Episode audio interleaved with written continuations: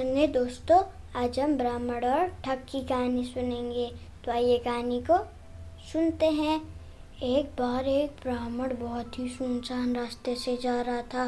उसका पीछा तीन ठग कर रहे थे और जो ब्राह्मण था, उसके कंधे पर एक बकरी लटकी हुई थी।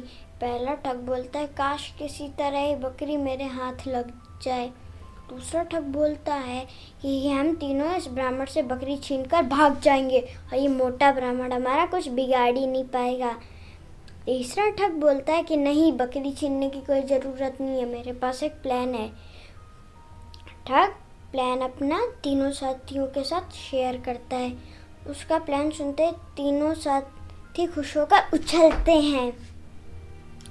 पहला ठग जाता है ब्राह्मण के पास और बोलता है, प्रणाम पंडित जी, आप इस कुत्ते को लेकर कहाँ जा रहे हैं? ब्राह्मण को बहुत तेज़ी गुस्सा आता है और बोलता, चल दूर हट। कितने शर्म की बात है। तू इस बकरी को कुत्ता कहता है।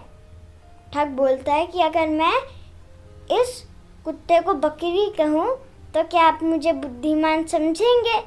और ठग हंसता हुआ वहाँ से चलता बनता है, तभी वहाँ पर दूसरा ठग आता है। और बोलता है, प्रणाम ब्राह्मण, आपके पास तो सवारी के लिए इतना मज़बूत टट्टू है, फिर भी आप कितने कंजूस उस पर बैठ भी नहीं सकते। उसकी बात सुनते ही ब्राह्मण को बहुत तेज़ी से गुस्सा आता है और बोलता है, चल दूर, हट! कितने शर्म की बात है। तू इस बकरी को टट्टू बोलता है। और जो ठग था, वो बोलता है कि अगर मैं इस टट्टू को बकरी बोलूँ तो क्या आप मुझे बुद्धिमान समझेंगे? और वो ठग भी हंस के चलता बनता है, तभी वहाँ पे तीसरा ठगा होता है और बोलता है, प्रणाम पंडित जी, आप इस गधे को लेकर कहाँ जा रहे हैं? उसकी बात सुनते ही ब्राह्मण चकरा जाता है, वो बहुत ही डर जाता है।